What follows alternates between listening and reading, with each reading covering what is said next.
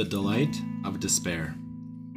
And when I saw him, I fell at his feet as dead.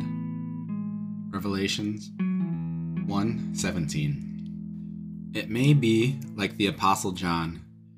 You know Jesus Christ intimately when suddenly he appears with no familiar characteristic at all. And the only thing you can do is fall at his feet as dead.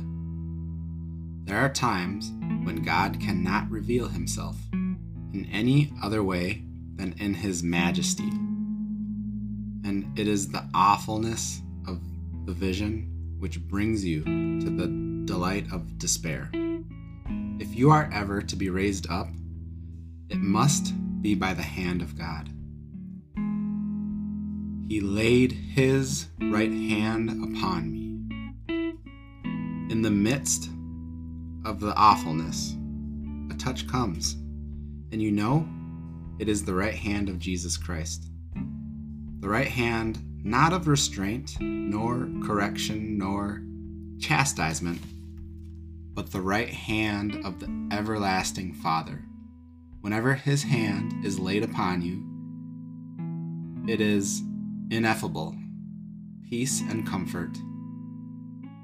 The sense that underneath are the everlasting arms, full of sustaining and comfort and strength. When once his touch comes, nothing at all can cast you into fear again. In the midst of all his ascended glory, the Lord Jesus comes to speak to an insignificant disciple and to say, Fear not.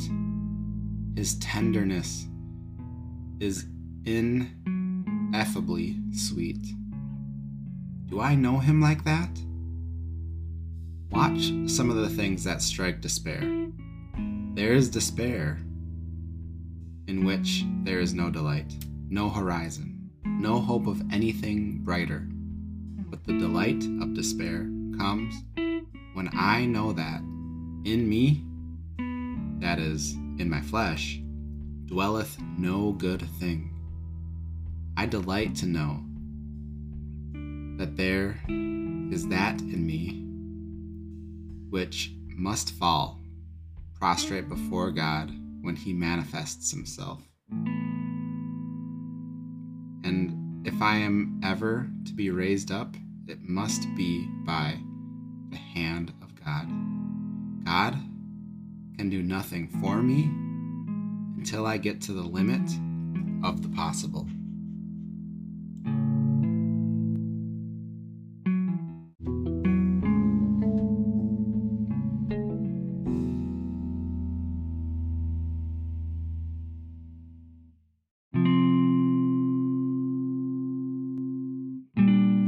The delight of despair. This is actually something that has been brewing up in me. Deep inside me, I am coming to the point that I cannot do the thing. This season, there have been many things coming up, huge things.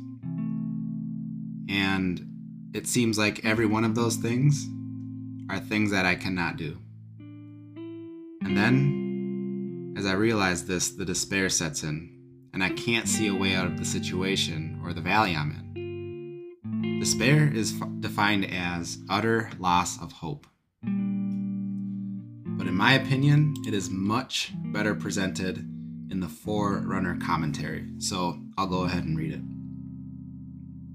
And it's based on 2 Corinthians 4 7 through 8. And it says, no matter how thoroughly a minister counseled us for baptism, or how vividly he warned us the Christian life might become, very few are dissuaded from being baptized.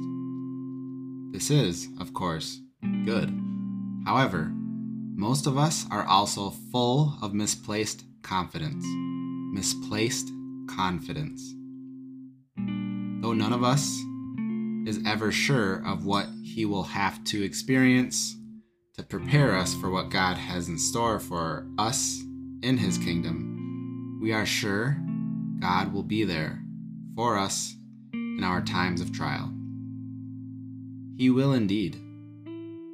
But will we be ready to face our discouragement over what we come to see in ourselves? I'll say that again. Are we ready to face our discouragement over what we come to see in ourselves? As we become educated in God's way, as we grow and become more discerning, sin becomes more apparent everywhere we look. The discouraging aspect is that the sin is not necessarily in others, but what we see in ourselves, the sin we see in ourselves. We may even reach a level of outright despair because everywhere we turn, every angle we view ourselves from, we see little deceits. We become aware of envy rising, jealousy, anger, and sometimes even rage and hatred. We attempt to bottle them up, to keep them from breaking out, yet they always seem to be just below the surface, ready to leap out in a foolish act, a foolish behavior. Sin is like a cancer, invisible for most of the time, but silently working to destroy us. Sin desires to return us to our former state, our unbaptized state. We may have even imagined that when we began to grow in the grace and the knowledge of Jesus Christ, life would become continually easier. We would grow in holiness, and life would become an unending pleasure. Too frequently, it seems to work in the opposite direction. Of course, however, or this course, however, is good. First, the older and more mat- mature we become in the faith, the more of the filthy corruption of sin we can discern. Our discouragement can turn to thankful encouragement. So, our discouragement, despair, can turn to thankful encouragement, hope and faith in God. Because even though we perceive the filthy corruption in ourselves, our ability to discern it more clearly is evidence of growth. Second, it is encouraging to understand that for us to overcome sin and grow, we must first be aware of the corruption, discernment, and hope and faith in God. Third, it is wonderful to understand that our merciful God has covered even all this accumulated sin that we have been completely unaware of. Christ's blood is sufficient. His sacrifice is sufficient to cover the sins of the whole world. That we can see more of the evil aspects of human nature should help us also discern some of the implication of Christ's sacrifice. Fourth, these things should motivate us to cry out to God, Your kingdom come, your will be done, and help us yearn for the time we will be free of the pulls of the flesh. The removal of ignorance is a wonderfully rewarding gift.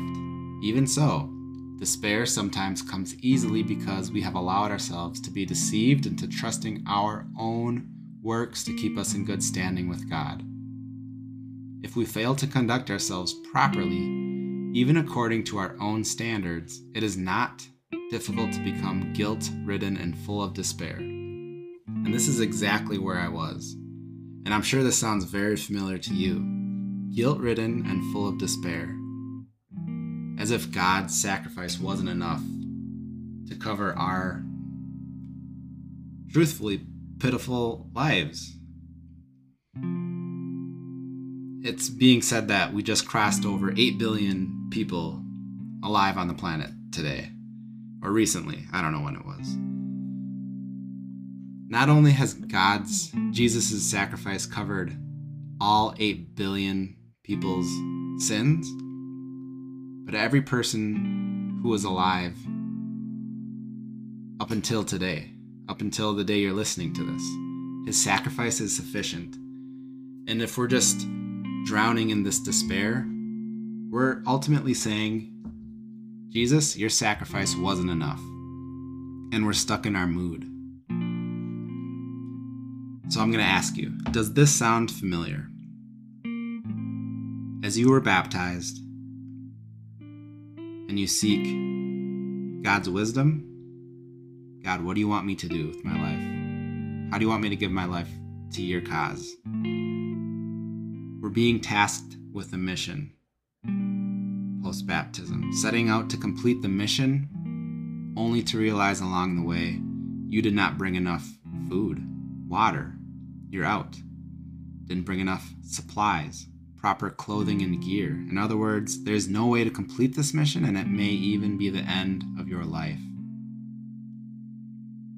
This is where faith comes in worship to God and allowing Him to fill these gaps, to be the gear, the supply, the food, the water that you need.